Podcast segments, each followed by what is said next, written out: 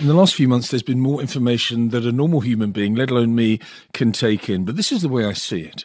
Let's say that I, I don't know, committed a minor crime or misdemeanor three months ago and I'd been incarcerated. I'd been put in jail. In jail, you can't do the things that you normally do.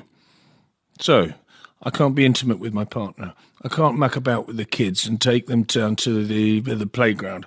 I can't eat a good meal. I can't drink alcohol. I can't smoke tobacco. If you're in a country that allows you, I can't take drugs. And I can't go for a walk in the park. And I can't go shopping either. Can't go to a restaurant. All those things, pretty obvious stuff. So what happens when they unlock me and the door opens of the prison and I go out there, the first thing I do is all the things I can't do or haven't been able to do. I'm with my partner. I muck about with the kids. I drink alcohol.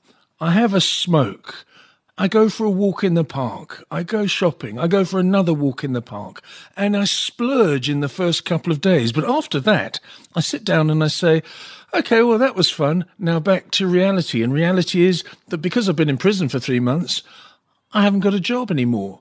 So things go back to normal. And in fact, they don't go back to normal. They go to something that is different from the normal that you were used to.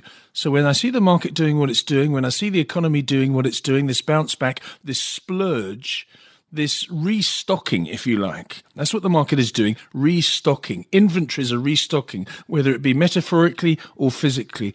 That is a problem for me. So that's just a personal view, but just be very, very careful.